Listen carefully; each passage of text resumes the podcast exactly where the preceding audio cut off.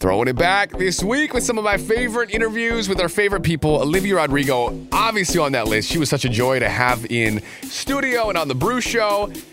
Talking about all the things that have gone right in your career. What about the things that have gone wrong? What's your most embarrassing story from like performing on stage? One time, I forget which city I was in, but the PA system cut out, but I had my in ears in, so the, nobody in the audience could hear anything. But they were all just singing, and they were singing a part that I wasn't singing, and I kept singing, and I was like, "Why is everyone singing lyrics? That's not like what I'm singing. Like, am I like, are they just like doing their own show? Are they going rogue? Like, oh my god, I'm like losing control of the audience here."